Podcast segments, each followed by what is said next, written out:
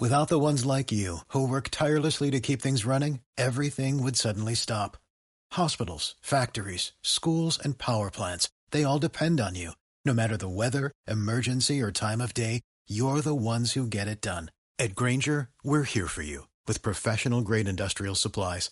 Count on real time product availability and fast delivery. Call clickgranger.com or just stop by. Granger for the ones who get it done.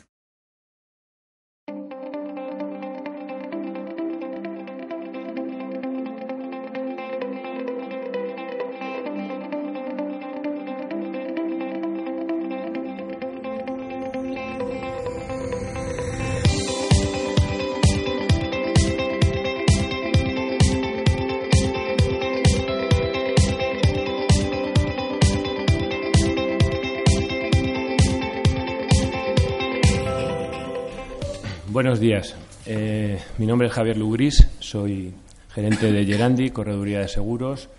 Ah, somos una organización dedicada al riesgo y al seguro desde hace ya 30 años en España.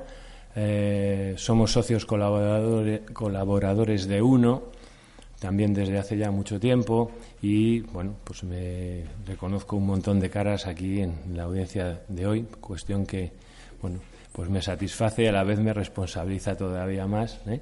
Eh, bienvenidos a todos. Para mí es un placer hoy estar aquí. La verdad me encuentro pues en mi entorno natural porque solo nos dedicamos a esto, al transporte, la logística, los operadores logísticos fundamentalmente. Y bueno, a pesar de que hoy es una es una jornada eh, orientada al tema legislativo, bueno, mm, tengo que deciros que yo no soy abogado y, por tanto, ni mucho menos pienso sentar hoy cátedra sobre la legislación y demás. Para eso ya hay aquí otras personas que son referencia para mí y para mucha gente en, este, en, este ámbito. Nosotros nos dedicamos a los seguros. Eh, ya, ya Santiago hablaba de la pelea con los seguros, por tanto, es verdad que tiene muchas veces connotaciones pues, pues de conflicto, ¿no? Pero evidentemente, claro, eh, nuestra posición como correduría de seguros precisamente es la de facilitar, ya sabéis que la correduría está en la parte del cliente, así lo dice la ley, y por tanto hoy vengo a, exponeros, eh, os tuteo porque ya os digo que me siento como en casa en ese sentido, si me permitís. Eh, hoy vengo a exponeros pues dentro de, la presentación, dos cosas. Por un lado, bueno, pues he, diseñado un, sencillo cuadro en el que podemos ordenar todos los, eh, seguros que entendemos que debe tener un operador logístico y eso me dará pie a, hacer comentarios sobre una gestión adecuada de los riesgos y, bueno, determinadas claves, porque ¿qué puedo aportar yo? Pues puedo aportar sobre todo mi práctica diaria en el campo del seguro, en el campo de los siniestros, en el análisis de los riesgos. Y irá por la vía más bien práctica o de experiencia de, nuestras, de nuestra correduría. Y luego, en la segunda parte, ya me centraré más en la parte de siniestros y también intentaré dar algunas, poner claves del éxito bueno, eh, a lo mejor es un poco rimbombante, pero ya me venía de uno puesto así. el caso es que, eh, sí, bueno, son, son detalles que hay que tener en cuenta y que nos pueden ayudar mucho eh, en la resolución de los siniestros. Bueno, pues empiezo ya directamente. Esta, bueno, este es la, el detalle de lo que hemos visto y haceros ver que lo que hemos hecho ha sido hacer un cuadro que tiene por un, abscisas y ordenadas en las que, por un lado, están seguros para los bienes, seguros para las responsabilidades y seguros para las, para las personas, y luego lo vamos a cruzar con aquellos eh, bienes o responsabilidades que atañen a los daños propios, que los vamos a distinguir entre materiales y personales, y esos daños a terceros eh, eh, que en el caso concreto de los operadores logísticos, operadores de transporte, pues tienen la especificidad de que eh, muchos de los daños a terceros que producimos, digo producimos porque yo ya casi soy del, gremio, eh, pues se, producen a los clientes, no dejan de ser terceros, y, pero eh, separamos esa, hacemos esa distinción. Vamos, como veis, primero con seguros para los bienes. Y dentro de los seguros para los bienes tenemos instalaciones, transporte de mercancía, vehículos y otros. Muy bien. Y dentro de los de instalaciones, que es en el que nos vamos a centrar ahora, hablamos de, los daños que pueden sufrir nuestros elementos, nuestras inversiones, nuestro material. Eh, concretamente, la póliza de instalaciones, que muchas veces suele ser una póliza relegada a, un segundo plano, porque eh, generalmente se suele centrar mucho en la póliza de transporte, quizá su coste muchas veces es superior, se usa todos los días, y bueno, pues todos los días hay faltas y averías dentro de nuestras organizaciones. Sin embargo, la póliza de instalaciones, eh, bueno, pues precisamente cubre el, el, mayor riesgo, el cúmulo de riesgo mayor que puede sufrir un operador logístico, ¿no? que es, bueno, en esas naves impresionantes que tenéis más de uno de vosotros, pues eh, reunís un capital que en caso de un siniestro total, pues sí que puede eh, si no está bien asegurado, si no hemos hecho bien la gestión de los riesgos, sí que puede amenazar seriamente la, cuenta de resultados de ese año o incluso la supervivencia de la empresa. Y concretamente, empezando por la edificación, que puede ser propia o alquilada, eh, precisamente es un elemento que muchas veces también se pasa de soslayo. Eh, yo hoy estoy aquí con los señores responsables de, muchas veces del tema jurídico y, por tanto, es muy posible que se haya analizado. Pero todos sabemos que en el día a día del operador las prisas, el no poder analizar adecuadamente los riesgos nos puede conllevar a, un, a, consecuencias indeseables. ¿no? Entonces, en definitiva, me, refería al tema de la edificación. Si es propia, evidentemente, asegurarla adecuadamente. ¿no?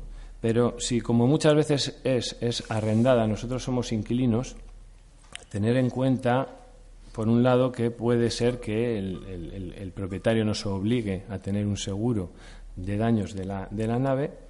Bien, eh, en ese caso está claro que lo vamos a hacer, pero si no fuera así, eh, la alternativa o cuando nos dice el propietario, no te preocupes que esto ya está asegurado, ¿no? que es la frase típica en la que yo digo, bueno, precisamente el que te tienes que preocupar eres tú, porque el que tiene el seguro es él, y si, y si eh, hay un siniestro, su compañía de seguros indemnizará y, y luego ejercerá su derecho de subrogación y repetirá contra eh, contra vosotros como responsables del siniestro. Por tanto, si, eh, si existe esa, eh, ese seguro por parte del propietario, lógicamente debe, debe, exonerarse, debe exonerarse en el contrato de arrendamiento al operador logístico y, a su vez, la compañía de seguros del, del, propietario debe renunciar a su derecho de subrogación.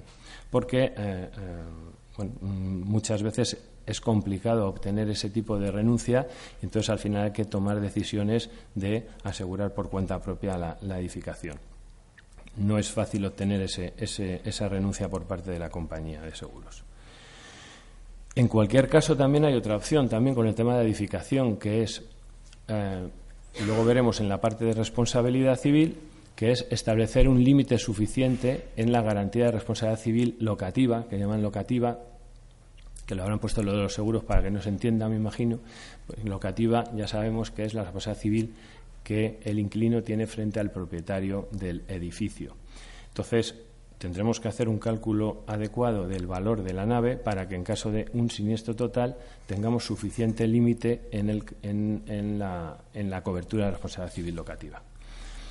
Bueno, la edificación es que da bastante juego. Quiero decir, en, ese sentido hay que hacer un análisis muy importante porque naves de 8.000 y de 10.000 metros estamos hablando de millones de euros, de 4, de 5, de 6, de 10 millones de euros y sobre esos, como inquilinos que somos, somos responsables.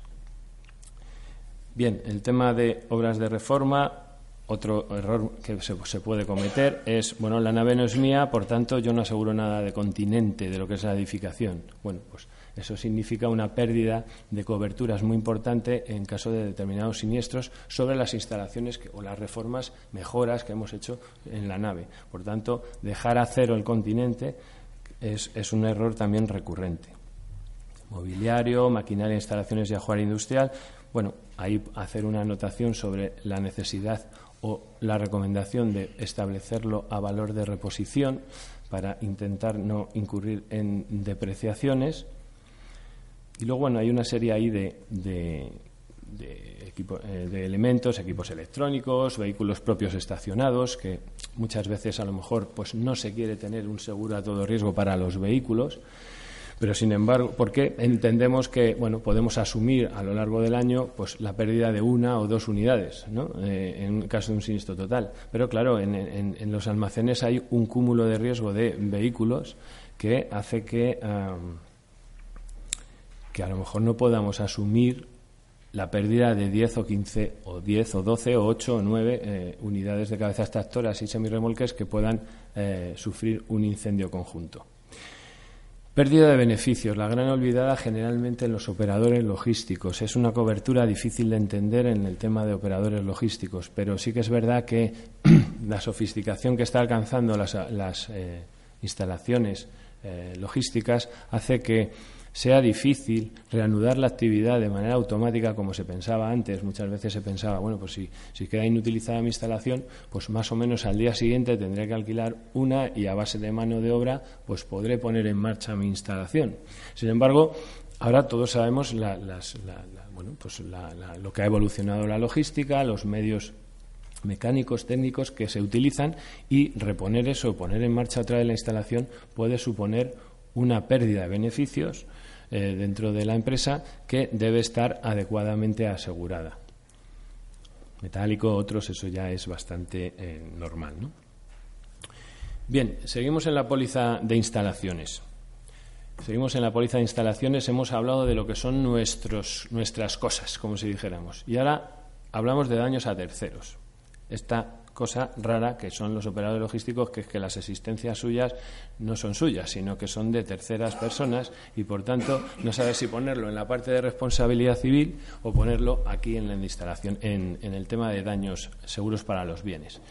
Lo he metido en seguros para los bienes y una cosa a recordar y evidentemente es que cualquier mercancía almacenada en depósito, a diferencia del régimen de transporte, no existe esa limitación por kilo, que aunque os parezca mentira, ya sé que vosotros sois todos expertos en esta materia, pero me he encontrado muchas veces que intentan limitar también por kilo ¿no? en un siniestro de, mercancía en depósito. Aquí no, aquí eh, todavía, desgraciadamente, no hay una legislación propia de los operadores logísticos, almacenistas y demás, bueno, si la hay, eh, eh, eh, nos remitimos, parece, al Código de Comercio, en el que hablan de que el señor que, le, que se queda con las mercancías de otro y las tiene en depósito y las tiene bajo su custodia es responsable del 100% del valor de la mercancía. Por tanto, bueno, ahí se genera, como todos sabemos, una problemática que es qué valor tengo yo dentro de mi almacén en mercancías, porque muchas veces lo desconozco. Bueno, hay una serie de técnicas aseguradoras que facilitan la posibilidad de, eh, no incurrir en lo que ya sabemos todos, que es el infraseguro, aplicación de la regla proporcional, es decir, reducir la indemnización proporcionalmente eh, al valor asegurado respecto al valor que había preexistente al siniestro. Eh, Fundamentalmente se trataría de hacer una buena evaluación de las mercancías y a la vez establecerlas eh, la cláusula de primer riesgo que elimina esa, esa, eh, la aplicación de, la regla proporcional. No es fácil, no es una cláusula que le guste a las compañías de seguros, pero eh, yo creo que es la solución. Y hablando del tema de responsabilidad y del tema legal, pues como todos sabemos, otra vez que el cliente nos dice no te preocupes que la mercancía está asegurada, que yo ya tengo mi compañía, ¿no? Y estamos en una cosa parecida a lo que hemos hablado antes del continente, ¿no? En el que, o bien, oiga, o aseguro yo y le repercuto el coste, o si asegura usted, me tendrá que exonerar a mí en el contrato y su compañía me tendrá que, tendrá que renunciar al derecho de subrogación. Mm, se puede dar la circunstancia, y la hemos visto en más de una ocasión, en la que se existe duplicidad de coste, porque nuestro cliente no consigue esa carta de exoneración de la aseguradora y tú a la vez tienes un capital de 10, 12, 15 millones de euros que es difícil de asegurar por responsabilidad civil locativa. Uy, perdona, por, responsabilidad civil. Por tanto, ah, mm, se produce una duplicidad de costes. Eso es una ineficiencia del sistema que hay que intentar eliminar pues, previamente cuando se empieza a trabajar el contrato y demás. Esta es la parte de la póliza de instalaciones que vuelvo a decir es una, una póliza algunas veces poco valorada o, que pensamos, me hacía estaba recordando muchas veces vas a ver a los clientes y entonces dices, bueno, oye, ¿qué capitales ponemos? Y lo primero que, que, te dicen es, hombre, yo creo que de aquí como mucho se podrían llevar 300.000 euros. Y claro, la pregunta no es esa, eso, eso está muy bien porque hay que, hay, que, hay que ajustar el capital de robo, pero pasan muchas más cosas en las naves y son las más preocupantes, que son los riesgos importantes de incendio, inundación, todo este tipo de riesgos catastróficos, hay que tenerlo, hay que tener esta póliza correctamente diseñada. Bueno, y luego nos vamos al otro pilar del, junto con la responsabilidad civil que veremos luego,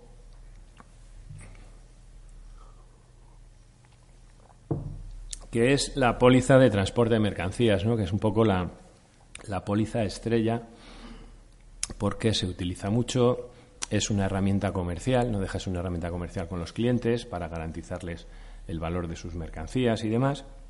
Y bueno, ahí simplemente he distinguido pues que esas mercancías deben protegerse de dos maneras. Hay dos redes.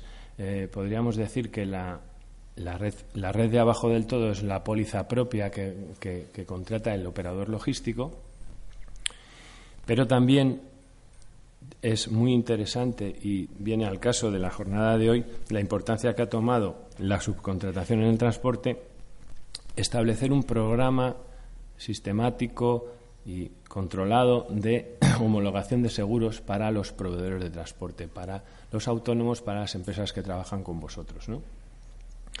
Eso hace que haya una red eh, por encima de la última, de la vuestra, que eh, pueda proteger vuestra responsabilidad y que, como se suele decir, cada palo aguante su vela. ¿no? Eh, entrando en la póliza propia, en la póliza que está típica que se hace por facturación o por un volumen anual de toneladas, en fin, tenemos las dos vertientes que todos conocemos, responsabilidad legal y, luego la posibilidad de garantizar hasta el 100% del valor de la mercancía a través de cláusulas eh, inglesas y CCA o riesgos nominados. Bien. Eh, es verdad que se ha generalizado también dentro del mercado de seguros eh, la convivencia de ambas coberturas en un único contrato, en una única póliza, que al principio parecía una aberración, pero que bueno, el mercado se ha impuesto y mm, en el fondo los operadores tienen tal diversidad de compromisos contractuales que es difícil, eh, bueno, mm, creemos que es una buena opción, nosotros lo estamos recomendando, esta póliza híbrida en la que, dependiendo del, compromiso contractual, se indemniza de una manera u otra, ¿no? Eh, responsabilidad legal, CMR y ley de contrato de transporte, que por cierto, CMR, viéndolo el otro día para no sé qué otra cosa, Mm, ha subido eh, la, la, cotización esta del, del, de la unidad de cuenta ha subido casi un casi dos euros en, los últimos meses. Te quiero decir que antes estaba en 9 euros y ahora está en 10,80. Eso en, un tráiler de 24.000 kilos eh, sube, sube el límite de indemnización de manera importante, ¿no? Bueno, es una curiosidad que el otro día viéndolo debe ser por toda esta tormenta de, de las divisas y demás. Bueno, eh, responsabilidad legal. Bueno, ya sabéis que luego la parte de daños, la responsabilidad contractual, se puede, se puede garantizar bien a través de una póliza a todo riesgo, que la, filosofía es está todo cubierto, excepto las exclusiones, o la póliza de riesgos nominados en las que voy nominando los riesgos que están cubiertos. Eh, esa es un poco la diferencia. Mm, recomendable la póliza de todo riesgo, ya que es a la compañía a la que le atañe acreditar que se ha producido uno de los hechos excluidos, mientras que en la de riesgos nominados es el asegurado el que tiene que acreditar que el siniestro está dentro de, los, de uno de los riesgos incluidos. Por tanto, en ese sentido, esa recomendación. por supuesto, todo el tema de gastos asociados al siniestro. Y llegando al tema del, del programa de homologación de proveedores, que para nosotros es un tema bueno, que está cogiendo muchísimo auge. Hay una honda preocupación en el sector por eh, establecer unas relaciones con sus proveedores que sean lo más claras posibles y que eh, puedan eh, evitar esos hechos indeseables, que es que estos proveedores tengan unos contratos de seguro o, no, no, no bien diseñados o incluso inexistentes. Eh, bueno, el programa de homologación de, proveedores que, se está extendiendo en el sector eh, sí que es verdad que es un, es un programa en el que todos salen ganando, las dos partes salen ganando, en el sentido de que los subcontratados, el seguro de transporte es un transporte, es un seguro muy complejo, es un seguro eh, bueno, que tiene su, su complejidad técnica y a los subcontratados les garantiza una calidad en el seguro de, transporte y también una competitividad en precios, aparte de que también le liberas de mucho tema administrativo que ellos pues no están preparados para ese, para ese trabajo. ¿Por qué? porque es la correduría o es la eh, empresa de, seguros del operador logístico la que se encarga de tramitar sus siniestros. Y para el operador tiene una ventaja fundamental que es eh, que tiene la seguridad de que las pólizas están en base a lo que él quiere, se le puede colocar como beneficiario en caso de siniestro, tienen un único interlocutor para los, eh, los expedientes, luego esa, esa duda de, bueno, me presentó el recibo, pero ahora ya no sé si, si estará al corriente de pago porque tiene pago trimestral, pues también puedes hacer un seguimiento del, del, del, pago de la, de la póliza. Y, por último, eh, proteger ese es uno de los, de los objetivos del programa de homologación de proveedores, proteger nuestra póliza de siniestralidad que no nos corresponde de manera directa mm, eh, y eso hace que finalmente pues nuestros costes puedan bajar. La idea que subyace de todo esto es que el, el subcontratado no deja de ser un profesional, una persona que la ley dice que es el responsable directo de los daños de las mercancías y que, bueno, pues tiene que haber un reparto de esas responsabilidades. Por supuesto, respetando cualquier política que pueda haber en cualquier empresa en cuanto a, oye, estos es que son de la casa, que también nos lo hemos encontrado en más de una ocasión, ¿no? Estos ni tocarlos. Bueno, es una política tan respetable como otra. Eh, tiene menos enjundia, lógicamente, el tema de los vehículos bueno, en la parte de daños propios, todo riesgo de asistencia en viaje, era por completar el cuadro y que tengamos una visión general, y sin embargo en, la parte de daños a terceros está el resto de terceros, los daños que produzcamos a terceros. Luego he hecho ahí una pequeña lista, que tampoco me voy a extender mucho, eh, una pequeña lista sobre bueno, otra serie de seguros complementarios. Algunas, algunos son de reciente creación, como el tema de ciberriesgos, que es un tema, la verdad, pues para tocar en el sector de los operadores logísticos, en el sentido de que cada vez más, bueno, cada vez más, ya son, es una realidad, los operadores logísticos son un, un depositario de una información súper valiosa de sus clientes y son los garantes de que la cadena de suministro se pueda desarrollar todos los días y todos los días lleguen los pedidos a los puntos de distribución. Eh, una manipulación o un ataque de hackers, eh, gente eh, bueno, ataques indeseados de, nuestra base de datos puede detener esa cadena de suministro. Y eso tiene dos componentes. Por un lado, el, detenimiento de esa cadena puede producir unos perjuicios a nuestros clientes de los cuales nos pueden hacer responsables. Y por otro lado, también tenemos una necesidad de medios técnicos, de especialistas en este tipo de ataques que muchas veces pues no se pueden disponer de manera inmediata. ¿no? Entonces, este tipo de contratos lo que hacen es, eh, mm, proveer al operador, eh, en este caso al operador logístico, de una solución a este tipo de riesgos. Eh, el tema de bueno el tema de crédito es bastante sencillo protección de datos cada vez más los incluso los courier express sobre todo pues reúnen cantidad de datos personales sobre horarios y nombres y, puertas y nombre del vecino y no sé hasta qué punto eh, eh, estamos expuestos. Yo entiendo que hay una exposición del riesgo en el tema de, protección de datos.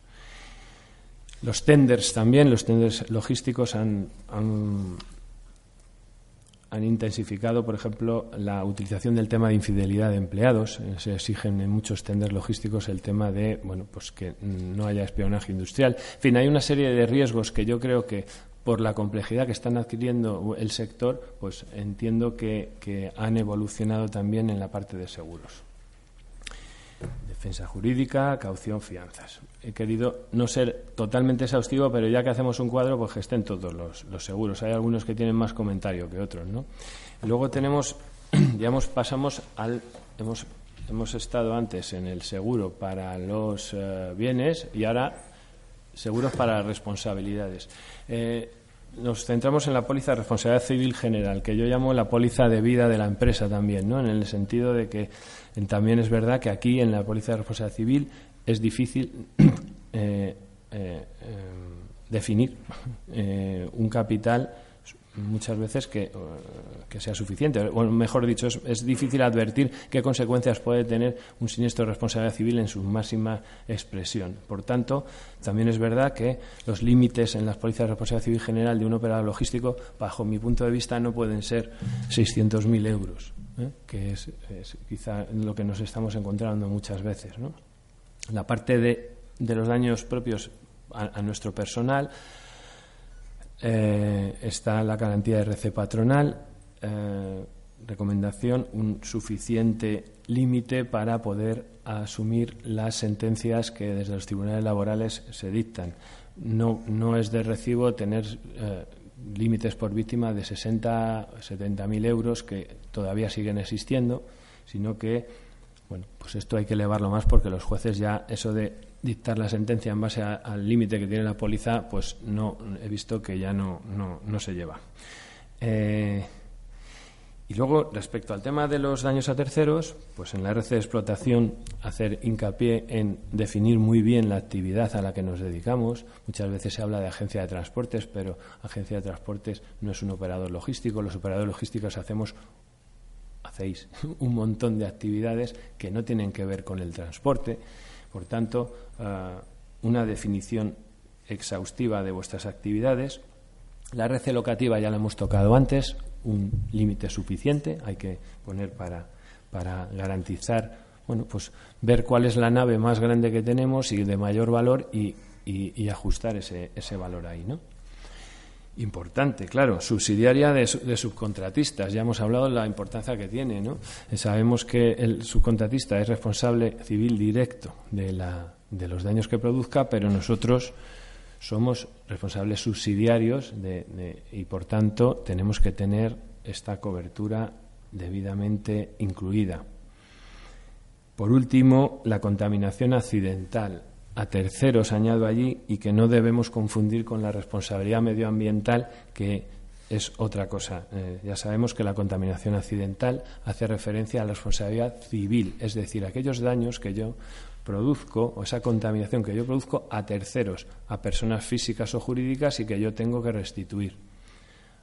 Luego veremos la diferencia con la responsabilidad medioambiental que ya habla de un perjuicio a la colectividad, a la comunidad, es una reclamación del Estado por el tema de, daños al medio ambiente. ¿no? bueno, con la, póliza de responsabilidad civil general entiendo que es un tema, bueno, pues eh, son de las tres patas principales que tiene que contemplar el operador logístico. Instalaciones, mercancías, transporte de mercancías y responsabilidad civil general. Respecto al tema de la responsabilidad civil de administradores y directivos, antes gran desconocida, ahora prácticamente todo el mundo tiene su póliza de responsabilidad, que ya sabéis que protege los, el patrimonio de los, de los administradores y directivos de las empresas eh, en su calidad de, en, respecto a su responsabilidad profesional que tienen, ¿no? Y llegamos al, como tercer punto de la responsabilidad medioambiental, el, de la responsabilidad civil, la responsabilidad medioambiental, que introduce Bueno, es una, es una, es una ley que ahora mismo está en vigor, que afecta a todos y cada uno de los actores que, hay en la economía, lo único que bueno, pues hay una definición de, en un anexo de esa ley en la que se definen qué actividades son especialmente peligrosas, en las que estas personas sí que, eh, como si dijéramos, tienen una responsabilidad objetiva, es decir, eh, es una responsabilidad objetiva y, por tanto, no sé si ha, ha trascendido en el sector como que esta Mm, esta ley no afecta a todo el mundo, solo afecta a esas actividades peligrosas. No, simplemente es que en un caso es una responsabilidad objetiva y en el otro ya, eh, eh, ya no lo es. Pero mm, cada vez más en los tenders, en muchos contratos, se exige a, los operadores tener una, una póliza expresamente de responsabilidad medioambiental que cubra lo determinado por la Ley 26-2007. Mm,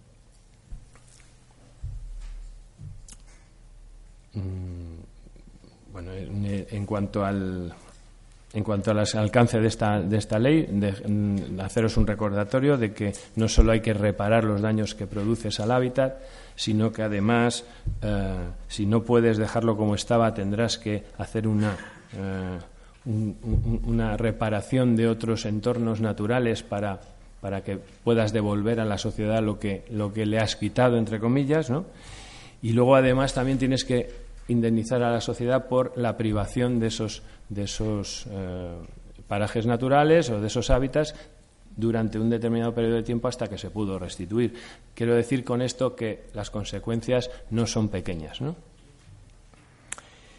Bien, eh, respecto al tema de los seguros, bueno, ya solo me queda la parte por tener completo el cuadro, pues que evidentemente pues hay una serie de seguros para las personas que generalmente en el sector de operadores logísticos eh, pues suelen circunscribirse en muchos casos exclusivamente al seguro de accidentes obligatorio por convenio eh, eh, que, tiene diferentes capitales dependiendo de las provincias y demás y luego una serie de seguros voluntarios que ya, ya vosotros conocéis perfectamente ¿no? Mm, esta es la parte no sé si haber conseguido el objetivo que era ordenar y dar pinceladas de cada uno de los aspectos a valorar dentro de, cuando voy a organizar mi programa de seguros, pues tener en cuenta, eh, hacer hincapié en temas críticos que, creo que luego a la hora del siniestro pues nos pueden ayudar a mantener nuestra actividad.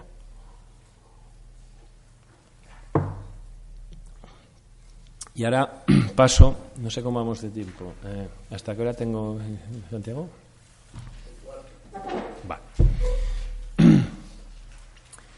El tema de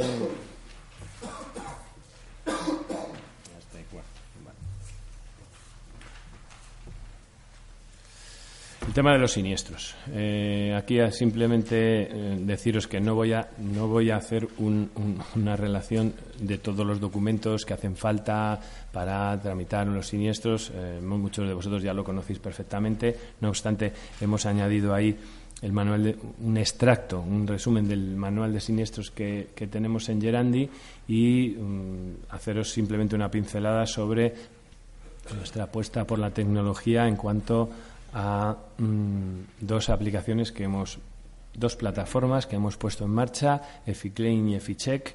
Eficlaim es eh, facilita o soluciona la, comunicación a la compañía aseguradora, a la correduría de seguros de los siniestros asegurados. Y Eficheck es más ambicioso. Eficheck es una plataforma web que lo que eh, pretende y consigue es solucionar todo lo que es la gestión de eh, de, todas las indemnizaciones que tenemos que hacer a nuestros clientes, independientemente de que estén aseguradas o no. Toda la gestión, eh, la gestión documental, la resolución, la interlocución con nuestros clientes, con nuestras delegaciones y demás. Bueno, pues Gerandi ha desarrollado con recursos propios estas aplicaciones que podéis ver en nuestra web a, ese respecto y que bueno tenemos ahí información en nuestra web sobre temas de responsabilidad en el transporte Mm, gestión de siniestros. Os invito a que podáis visitarlo y, comprobéis eh, bueno, por nuestra especialización.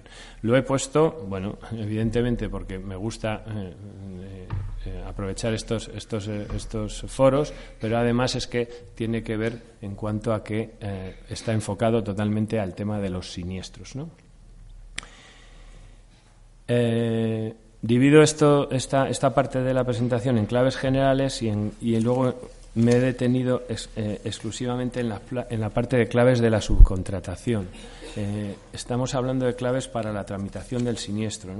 Eh, empezamos con el deber de aminoración de las consecuencias del siniestro, que es un deber del asegurado que siempre se da por sobreentendido, pero que nos encontramos con siniestros en los que la primera preocupación era llamar al perito, la primera preocupación eran otras distintas al deber de aminoración.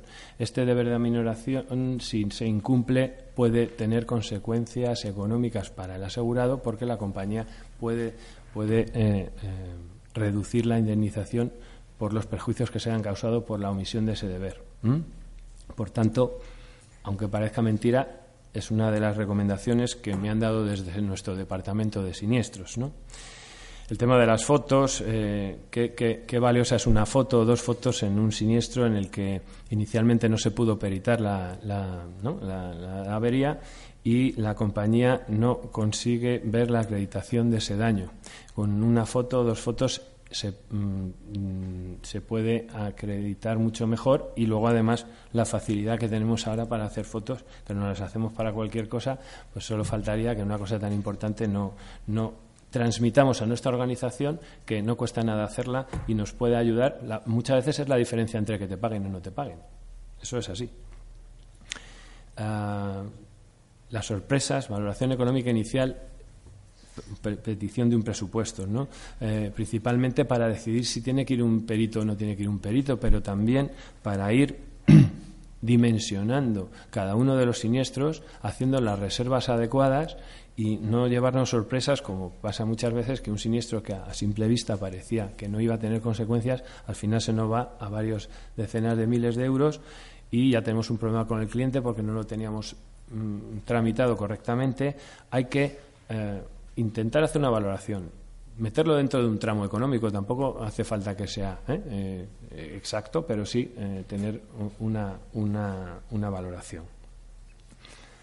El perito, esa figura que, bueno, salvo excepciones, pues tiene que ser una figura colaboradora en el siniestro.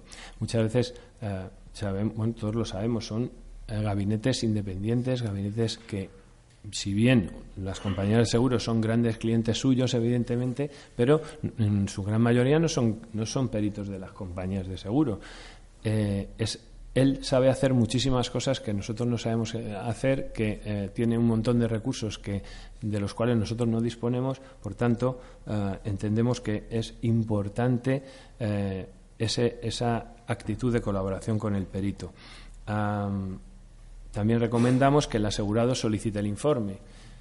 Importante porque con eso conseguimos que nos llegue a nosotros el informe antes que a la compañía de seguros. Y creedme que una compañía de seguros cuando ve algo no demasiado claro en un informe, pues es como si se quedase ahí una señal ya indeleble en el cerebro y es difícil luego ya convencerle o aclararle ¿no? Eh, eh, en la tramitación de que eso no era así. Por tanto, Pidamos el informe pericial, lo recibimos, lo analizamos, si tenemos que pedir alguna aclaración al perito, la pedimos y entonces podemos resolver eh, aquellas dudas. Por ejemplo, lo típico de, podría tratarse de una mala estiva.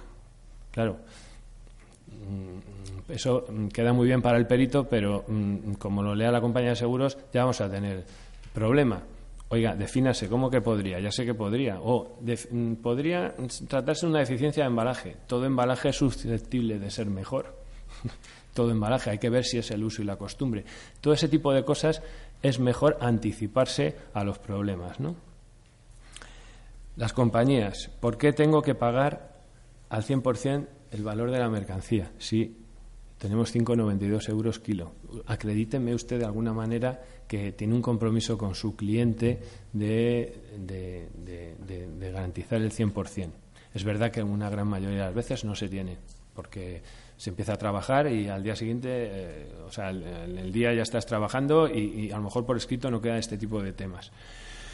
Pero, en la medida de lo posible, ir instaurando dentro de la organización la sensación de, oye, las condiciones contractuales tienen que estar por escrito. Para la en muchos siniestros, sobre todo de, elevada, de elevado importe, ah, las compañías son reticentes. ¿no? El tema de las reservas, en la recepción y en la entrega, hacer especial hincapié en la recepción, todo el tema de las deficiencias de embalaje que se observan ya cuando voy a recoger esa mercancía, bueno, pues eh, eh, luego nos puede traer problemas en el tema del siniestro. y también nos hemos encontrado muchas veces que los daños son aparentes y no se, no se consigna la reserva en el albarán de entrega. Eh, si los daños son aparentes y no hay, y no hay reserva, mm, en teoría la compañía siempre eh, eh, determina, oye, mm, mm, hemos visto por el informe fotográfico que era evidente en los daños que sufría la mercancía. Por tanto, entendemos que es posterior a la entrega y, por tanto, no vamos a pagar el siniestro. Ese tipo de, de temas hay que intentar bueno, pues se trata un poco de, transmitir a la organización, ¿no? Y, el caballo de batalla de siempre, ¿no? La mala estiva y el trincaje. En muchas ocasiones la, mala, la estiva la, hace el propio cargador, sobre todo en, cargas completas, pero resulta que el trincaje lo hace el transportista. Cuando se mueve la mercancía, determinar si es de si es de eh, responsabilidad del cargador o del transportista eh, para para esos son los siniestros más conflictivos que hay. Eh, por tanto, sí que hay que definir quién ha hecho qué para poder imputar la responsabilidad a quien corresponda. Estoy tocando temas que, que nos encontramos todos los días. Sí.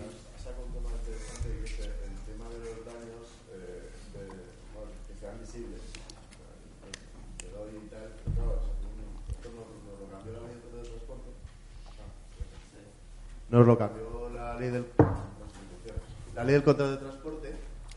Y claro, ahora, momento de la entrega, se tiene que dejar la reserva si efectivamente el daño, si el daño es aparente. Si es aparente. Pero claro, luego tenemos siete días más de responsabilidad. Me gustaría saber cómo, cómo tratan eso, porque suele dar conflicto en la parte del operador con su cliente y supongo que eso también se traslada a la parte del seguro. Yo no sé cómo lo trata el, la verdad es que con las compañías no está habiendo problema porque es que la ley como determina que tienes siete días naturales para establecer, o sea, comunicar al transportista que, sean, que hay unos daños ocultos, unos daños internos en la mercancía que no fueron aparentes en la entrega, ¿eh?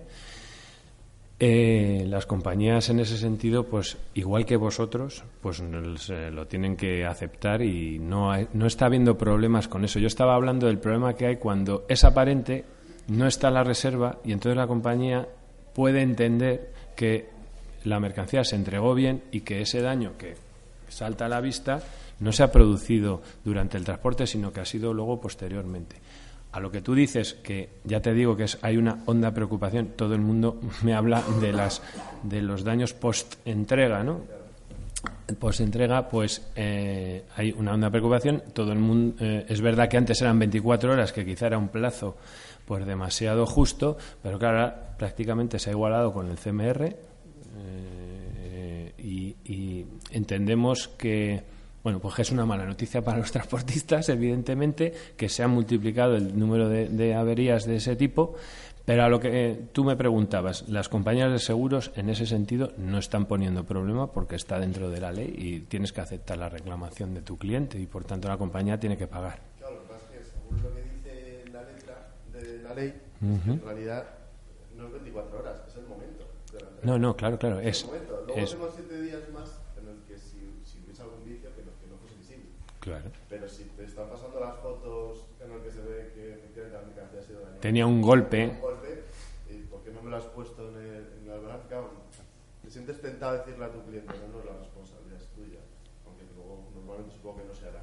Así yo quería Hombre, y luego cómo responde el seguro diciendo, porque claro, el seguro igual se siente más cómodo diciéndote, no te lo voy a pagar porque no hay reservas en el albarán y efectivamente es visible el, el, Estrictamente, mm, pues tendríamos que entender que, la, o sea, esto es un seguro de transportes y un seguro de transportes finaliza cuando se hace la entrega de la mercancía. Si tú a la, a la entrega no has puesto ninguna reserva, pues evidentemente eh, eh, el contrato se ha perfeccionado, lo has entregado como estaba y no podría haber una reclamación posterior. O por lo menos tendrían que acreditar de alguna manera el, eh, ya estaría la carga de la prueba en el, en el, en el receptor de la mercancía diciendo eh, tendría que acreditar que eso sí que se produjo durante el transporte de alguna pero mm, te quiero decir no está habiendo conflicto con las compañías en general solo en este caso concreto de no eh, no, no hay reserva a la descarga a la entrega. Ese es el, esa sería la contestación. Eh, bueno, y ahora nos vamos con dos casos particulares, que es el tema de robo.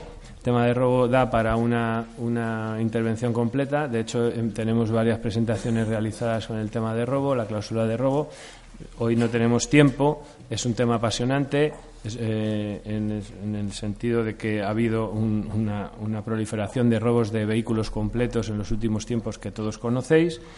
Y bueno, los cuatro puntos que yo eh, eh, ponía aquí es denuncia reflexionada en el sentido de que existe esa tendencia a ir rápidamente a la autoridad competente a poner la denuncia atropelladamente todavía con el susto en el cuerpo de lo que nos ha pasado. En ese sentido creo que es mejor ordenar las ideas porque muchas veces las contradicciones que se producen en la, en la, en la, en la, en la denuncia hacen pensar a la compañía de seguros que ya os recuerdo que yo no soy compañía de seguros, pero tenemos enfrente a la compañía de seguros, eh, hacen pensar de que a lo mejor pues no, no, no, no, pueda, tener, pueda no tener cobertura, no haya consistencia, eh, pida aclaraciones y entonces ya es un siniestro como si dijéramos que entra torcido. Entonces, el tema de las denuncias, entiendo que al día siguiente o, mm, por lo menos mm, una vez que hayamos hecho una redacción ordenada en nuestra oficina, pues podemos presentar la denuncia. Aparte de informaros o asesoraros con vuestro corredor de seguros. Muchas veces no existen factura de daños del vehículo. Si es un robo, si es un robo, eh, tiene que haber daños al vehículo, es decir, si no es un hurto, ¿no? Entonces, eh, muchas veces no se puede acreditar los daños que se han producido sobre el, sobre el vehículo. Eh, en ese sentido, os invitamos a ello.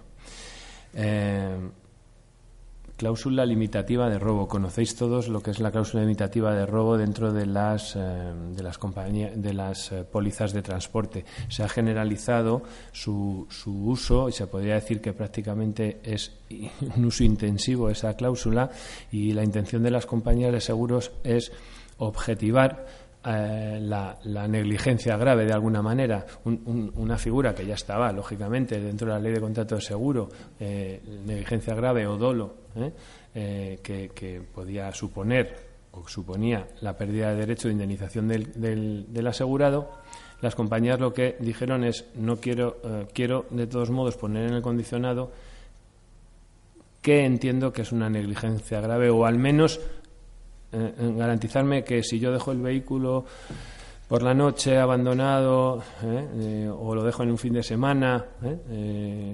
cargado de mercancía, pues voy a entender que es una negligencia grave. Bueno, no, voy a entender que no tiene cobertura directamente. ¿no? Entonces, para eso, yo lo que digo aquí es cláusula limitativa de robo realista.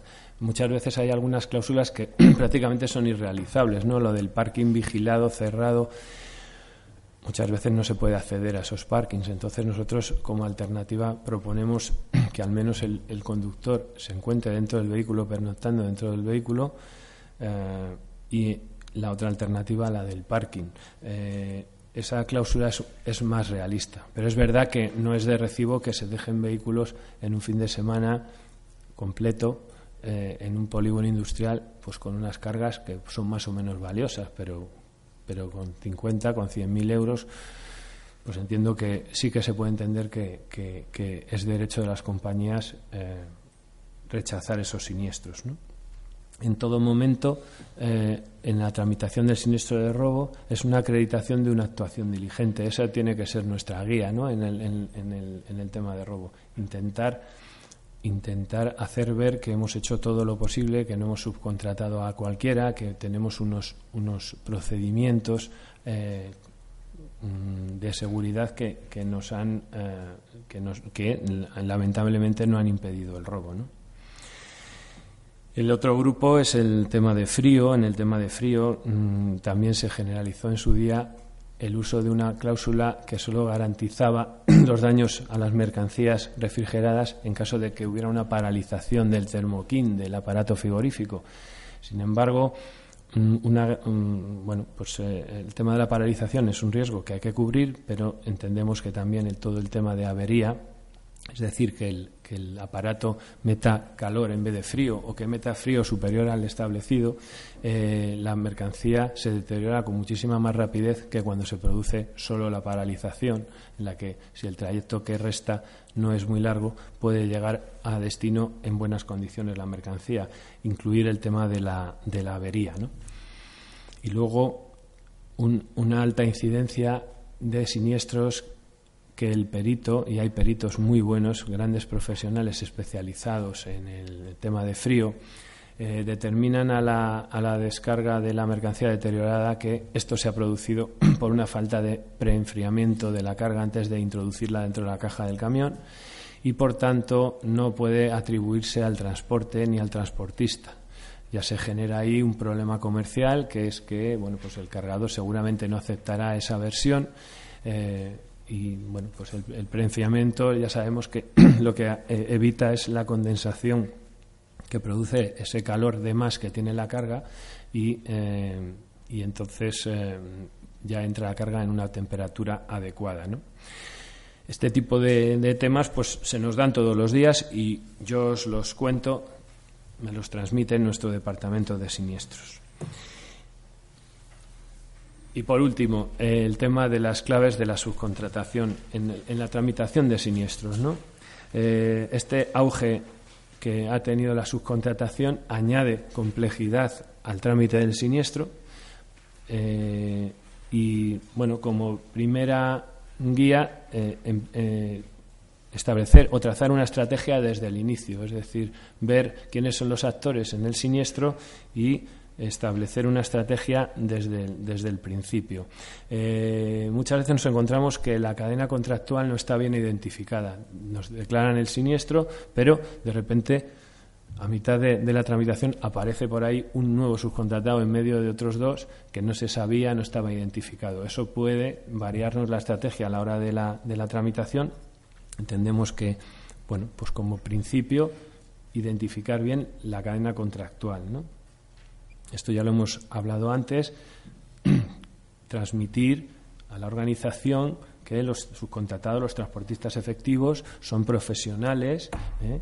que tienen una responsabilidad legal que asumir. El hecho de que trabajen mucho con nosotros o que, bueno, en el fondo sean como de la casa no quiere decir que no, no sean, no sean responsables de, de, la, de la mercancía. Este tema de las instrucciones de la carga, que nos ha librado de, más de un problema eh, a la hora de, hacer una liquidación de un siniestro. Eh, si nosotros como operadores somos capaces de dar por escrito instrucciones de carga claras de cualquier circunstancia, normalmente se suele recomendar, por ejemplo, respecto a lo que hemos hablado antes de dónde debemos dejar los vehículos, cómo los debemos dejar, eh, pero pueden ser instrucciones de cualquier otro tipo. Esto facilita mucho la, tramitación en el sentido de que lo primero, tú ya estás actuando de manera diligente, estás transmitiendo a tu subcontratado cómo quieres que vaya la mercancía. Si no dices que, eh, el vehículo no debe estar en unas determinadas condiciones, el que el subcontratado no, no, no, no, observe esas, esas eh, condiciones no le, no, no le van a, hacer más responsable, como si dijéramos, del siniestro. Por tanto, ah, con esas instrucciones de carga, primero, estoy posibilitando la reclamación al, efectivo a la compañía, el recobro posterior. Y luego, a la vez, también, si él incumple esas normas que yo le he puesto, puede entender, puede entender la compañía que existe negligencia grave y, por tanto, el recobro que haga la compañía podría ser de hasta el 100% del, del, del importe del siniestro, porque se quebraría eh, el, el, principio de, limitación por kilo. Por tanto, mm, eh, a la, compañía la estamos ayudando a recobrar el siniestro, que eso también revierte en nuestro beneficio a la hora de la siniestralidad. En fin, el tema de instrucciones de carga, que no está muy generalizado, creo que es algo que, puede, mm, puede, puede, incluso en un momento determinado eh, ser la diferencia entre una indemnización o no. Compartir gastos de peritaje, bueno, ese es un tema de costes más que otra cosa. También es verdad que muchas veces se, se, deja en manos del subcontratado y ya se dice, bueno, ya tiene póliza, ya me la ha enseñado, eh, ya eh, resulta que no le he podido hacer ningún tipo de deducción, aunque es, aunque por supuesto es irregular, pero sabemos que hay una, una, una, una práctica que es deducir el importe de las averías de, las, de las facturas de deporte eh, pero eh, en este caso, por ejemplo, el siniestro es muy elevado y entonces no hemos, no hemos garantizado que vamos a poder cobrar ese siniestro, le dejamos que tramite él con su compañía, a lo mejor resulta que, que, comete errores de tramitación y al final nos encontramos con que nos viene el transportista diciendo que su compañía no le paga. Bueno, pues darle asistencia en ese, en ese trámite creo que al final también revierte en nuestro beneficio no abandonar, no dejar a su suerte la tramitación en manos del subcontratado. El tema de la prescripción, que yo creo que todos más o menos conocemos, en cuanto a que, bueno, pues lógicamente la compañía de seguros eh, eh, puede, si se ve perjudicada porque no se han protegido bien sus derechos de, luego reclamar posteriormente, pues eh, puede, puede deducirnos, reducirnos la indemnización o incluso reclamarnos aquella que se haya podido haber satisfecho anteriormente. Y bueno, yo sigo ahí hablando de, del programa de homologación de proveedores como una solución que ya hemos visto antes en cuanto a, a protegernos y proteger a nuestros proveedores de, de los siniestros de mercancías. Y esto es lo que os quería contar. Esto es eh, el contenido de mi intervención y espero que, dentro de que los señores de los seguros somos un poquito aburridos, porque tampoco es que sea una materia demasiado, ¿eh? pero, pero confío que os, os pueda servir de utilidad, ser de utilidad.